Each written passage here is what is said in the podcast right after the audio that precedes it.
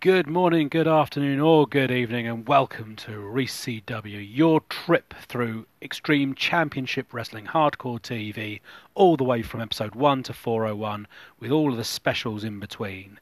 Um, I am Jay, I am your party host for this session, um, and you and I, beautiful listener, we're going to be talking about ECW TV uh, from April the 16th, 1996, episode 156 and we are going to talk about Hostile City Showdown, or at least the first half of it.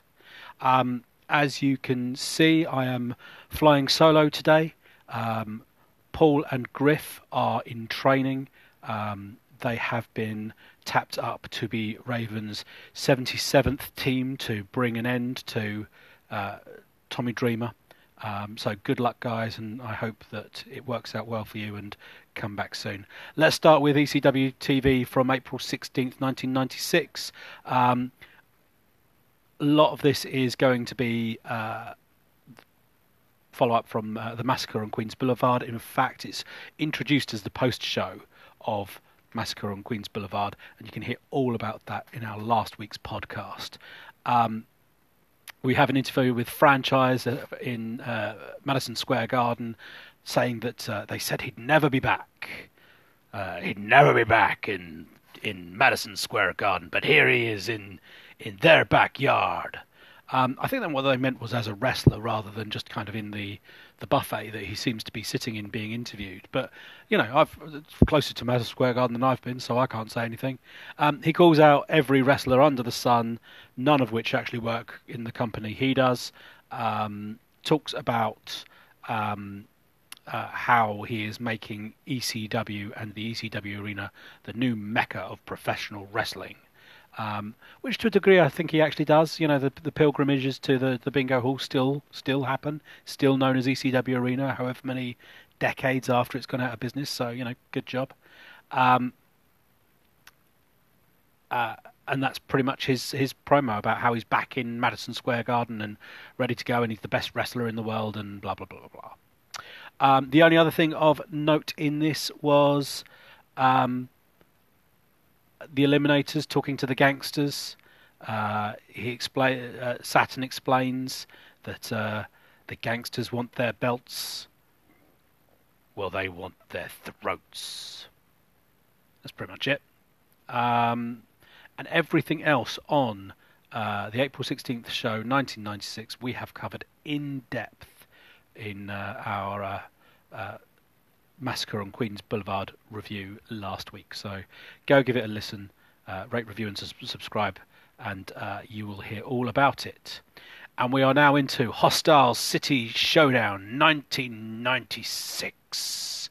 Um, flashed up as presented in the most complete format, which is always a scary sentence when you come to these things because you know that uh, you know even the ones that they don't say that on are, are fairly dodgy quality. So um, uh, we're in for a treat, ladies and gentlemen. We're in for a really good time with it, um, uh, and we will see how that works. Um, we then begin with the gangsters doing a promo, uh, calling out the Eliminators. The Eliminators run out and have their usual fight. Uh, it goes around and around. They do the loop of the the um, uh, the uh, arena.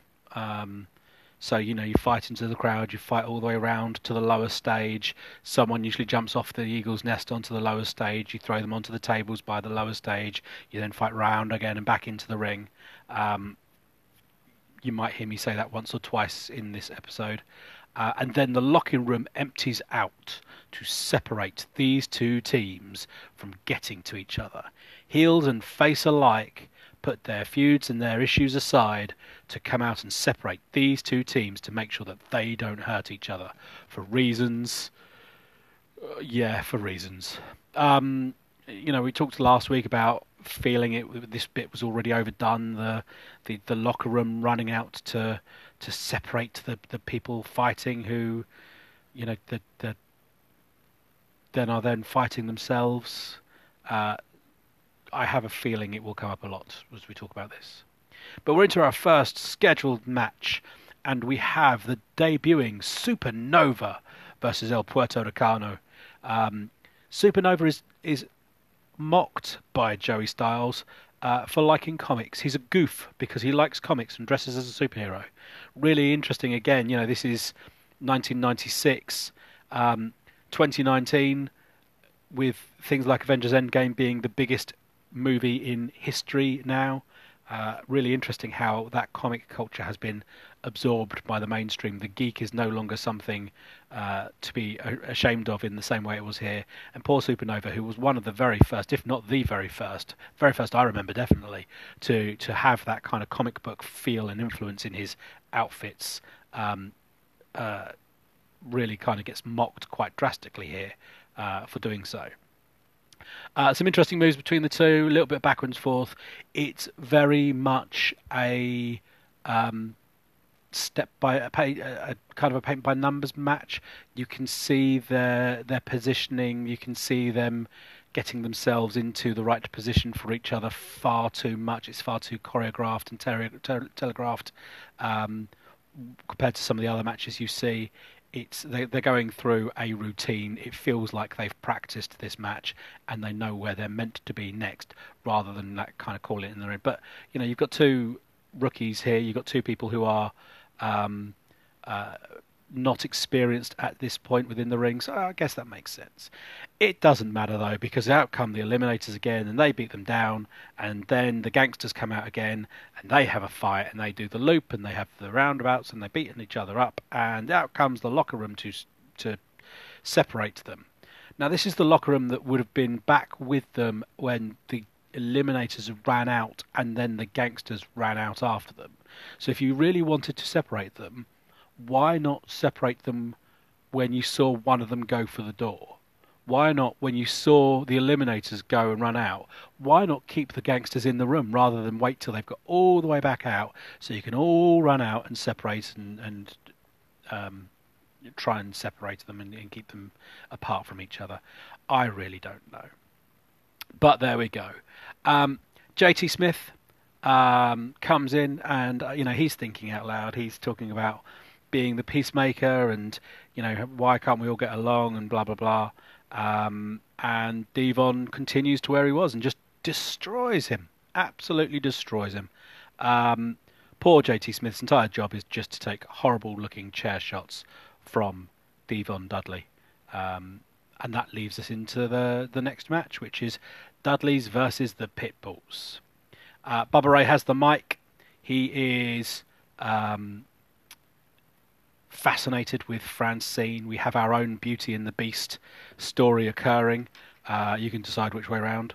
Um, and Bubba Ray has been sexually aroused by um, uh, by by Francine um, in her outfit. Um, he calls her um, a very rude word. Um, the Pitbulls run and try to stop him and beat him up and in doing so, Bubba and Devon start uh, brawling with the Pitbulls. As with the standard ECW tag team matches, this spills out into the crowd, hitting each other with chairs and weapons brought by the audience as they stand. They come out of the ring and go into the crowd and then loop round to the lower stage where they all climb up. One of them walks up and jumps off the eagle's nest and hits them. This time, it's uh, Pip, one of the pitbulls hits, uh, jumps off the, the, the, eagle's nest and hits um, Devon, uh, who's on all fours on the lower stage, with a chair on the on the head. So he's jumped off the eagle's nest and done a chair shot from the eagle's nest. Um, this obviously doesn't matter. Devon straight back up, and off we go again.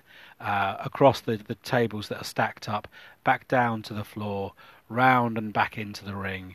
Um, so that um, they can fight some more. Um, it's it's they needed, in my opinion, a better agent in this one. They really were doing um, really kind of the same old same old with it. It's it's it's a very tried and tested formula. Um, it's not really doing anything for them. Um, you you know over and over again in this one you will see them do the same loop of into the crowd, round to the lower stage. Someone on the lower stage climbs up to the eagle's nest, jumps on the lower stage, throws them off the lower stage, back round the crowd and into the thing. It's they needed an agent. They needed someone who said, "Well, that's that's you know a really interesting spot, but the last six matches have already done that, so you might want to do something different." Um, it finishes with um, Devon uh, wiping out the referee which I'm assuming is a DQ. We know, don't get a decision. There's no bell. It's just the referee gets blotted with a chair and falls down. Um, Devon then is stalking Francine around the ring um, as the Pitbulls super bomb the referee for reasons. Um, not a bad match, but it's your paint by numbers tag team brawl in ECW at the moment. We see it a thousand times. We see it half a dozen times on this show alone. It's just the same old meh that you get through all of it. Uh, and I think that's my, my problem with it. Is none of them feel um, special. None of them feel unique. None of them feel as if they have any real story to them, um, and it's just you know people no selling weapons and chairs and big jumps and and and and um, and then coming up with with you know bullshit finishes like the referee gets knocked out and that's a DQ. Um, however, something I did like and was positive about was Team Taz uh, coming to the ring. I love Team Taz. I love that Taz comes out swathed with these people in the orange shirts. Um, he looks like a badass. He looks like uh, what what we would come to know as an MMA fighter in his team. Um, it's got a, an amazing big time feel, um, and I'm very much a fan of Team Taz.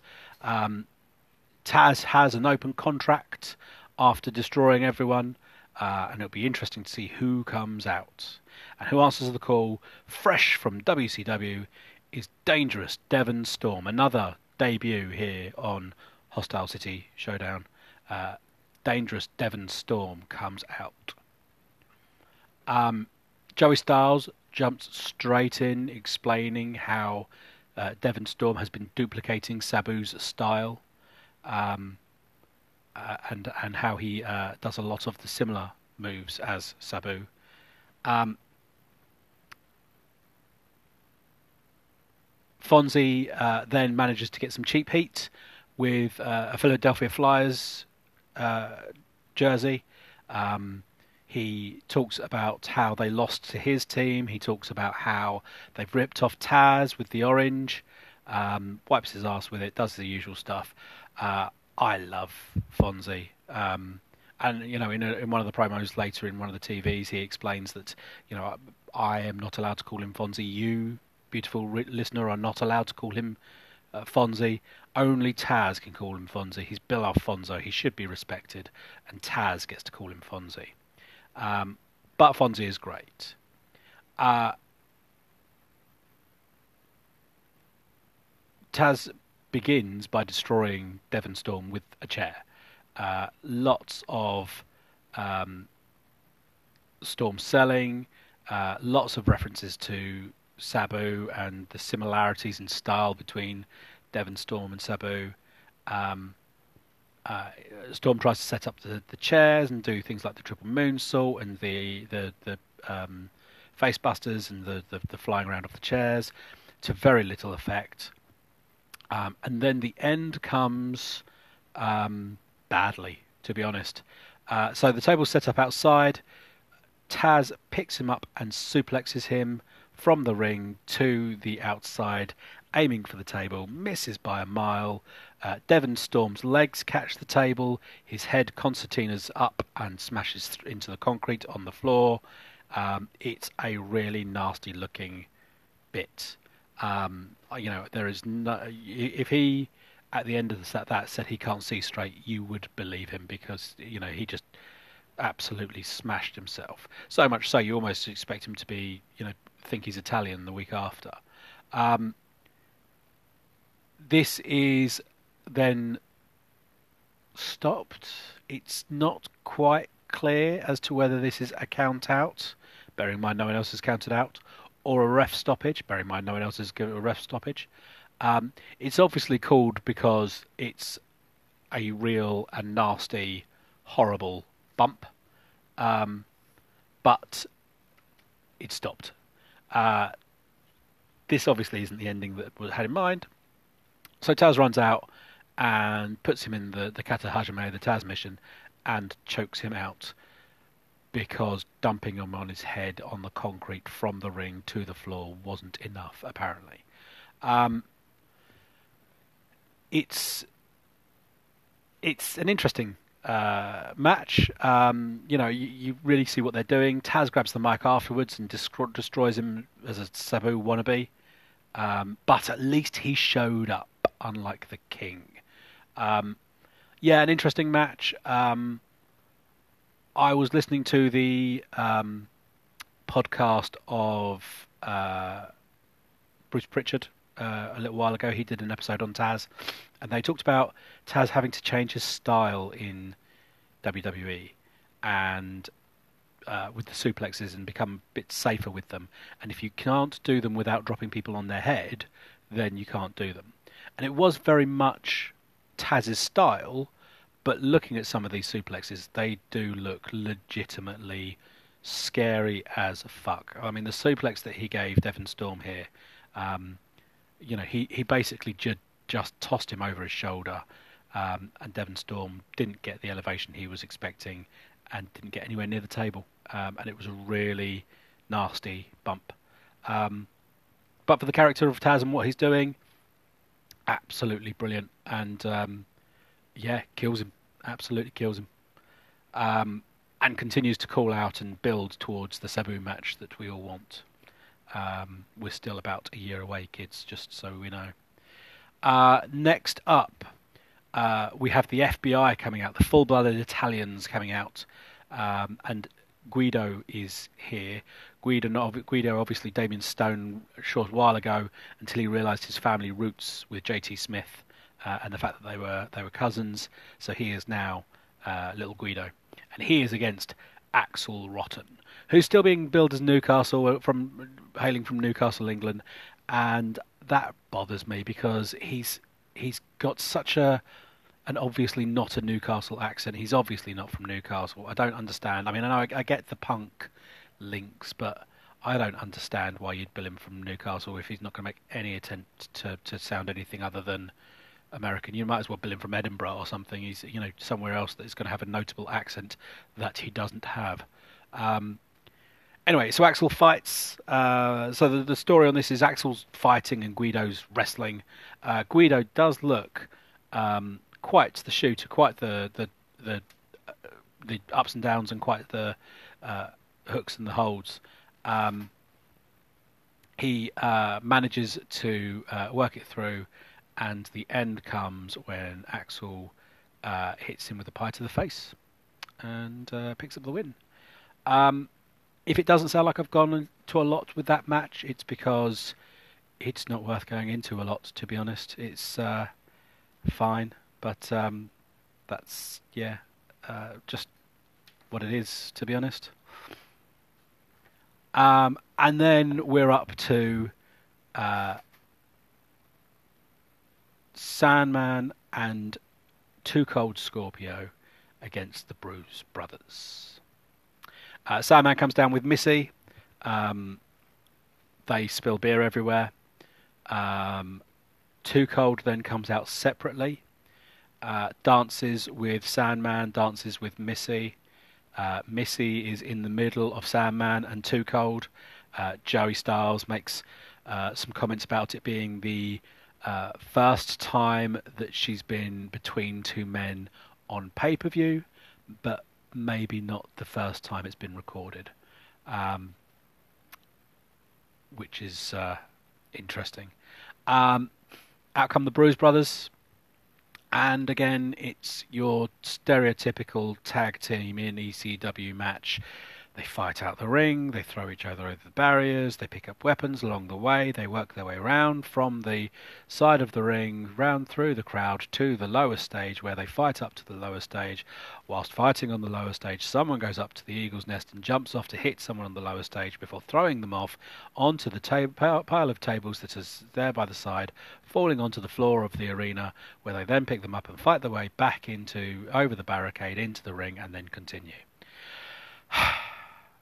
Um, one of the Bruise brothers, I don't know which one, it doesn't matter, um, takes a belt and starts whipping Sandman with the belt. Sandman's down on the floor, and the Bruise brother is the Bruise brother. Um, Bruise brother one is just uh, going to town, whipping him with this belt. Um, Missy gets up. Now I know that by the end, maybe the Sandman and Woman partnership wasn't as strong as it had been at the beginning. I know that it kind of run its course and it was time to do something different. But points like this, I really miss Woman because at this point, Woman would have done something interesting or worthwhile. Um, Woman had a fascination, a fetish of enjoying watching Sandman beat people with the cane. We saw it with Mikey Whipwreck. We saw it with Tommy Dreamer. Dreamer. Um, you know, it, it, was part of her thing. She liked watching Sandman beat people up with the cane, and it was a real interesting kink to her character and explained one of the reasons why they were together and so powerful together. Um, Missy Hyatt gets up onto the ring apron and is getting very excited by watching the Bruise Brother, Bruise Brother One, um, whip Sandman with this belt, um, and keeps telling her, keeps telling the the Bruise Brother to hit harder. Um, now, as as managers go, as valets go, as support goes, as as anything that's meant to be on the side of the Sandman goes, it's pretty fucking awful advice, I think. Um, and, and this whole, you know, the, the Missy uh, that Missy somehow becomes aroused by watching the Sandman get beaten up is a bit weird. I understand the Missy likes beating up Sandman. You know, we've seen the the, the, the claws and the, the, the scratch marks and things like that.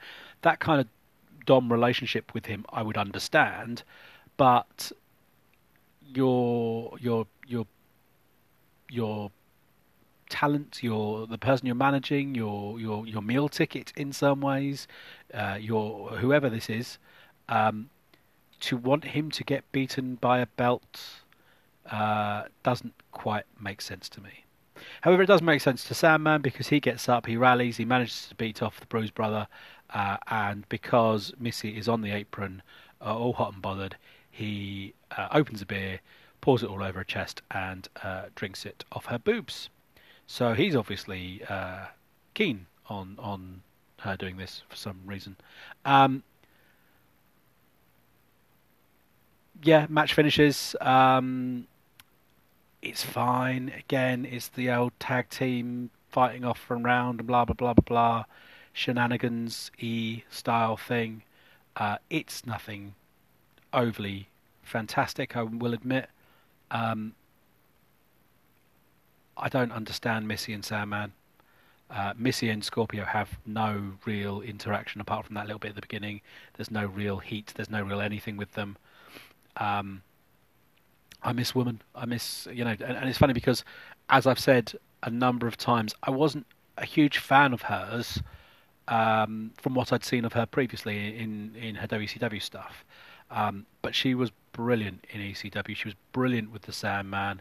She was brilliant with the feuds with Tommy Cairo and Peaches and um, Tommy Dreamer and Mikey Whipwreck. Um, and Missy has not done anything at all to uh, replace her for me um, in that. So it's it's it's sad, but uh, that's how it works for me. I think um, and that will be uh, the end of uh, the episode. Next week, I will be coming to you again on my lonesome, so please, out of sympathy, if nothing else, rate, review, subscribe. Um, uh, to bring you the rest of Hostile City Showdown, um, including uh, some uh, absolute just Jerry Springer style soap opera shenanigans that I cannot wait to talk to you about, beautiful listener. Um, and uh, I will also uh, give you a little bit of a, a, a background on uh, episodes 157, 158, and 159. So, uh, thank you very much for listening. Thank you for for uh, bearing with me uh, as I talk to you and rant and rave at you about the beginnings of Hostile City Showdown. Um, hit us up on social media. Get involved in the conversation. Um, we are at underscore sports arena on Instagram and Twitter. Uh, some really good interactions on Instagram and Twitter. So get involved in the conversation. Have a chat with us. Tell us what's good. Tell us what what's not. Doesn't have to just be about ECW. We talk about modern stuff. We watch modern stuff. Uh, whether we enjoy it or not is interesting. So if you've got an opinion on AEW, if you've got an interesting on the Fiend and Bray Wyatt and whether Bray should have fought at TLC or the Fiend or whatever else, um, please do get involved and, and, have a chat with us. Um, some interesting stuff going on in the world of wrestling, and we would love to talk about it. If you have felt uh, incredibly sorry for me and want to send me a voice note to include in next week's show, then uh, please do so using Anchor, um, and uh, I will uh, include your uh, Christmas wishes into next week's show. Uh, thank you very much for listening, um, my beautiful listener. Thank you very much for spending some time with me. Um, there is no sp- spoken word because we don't have Griff, so I will just say um, until next week. Bye.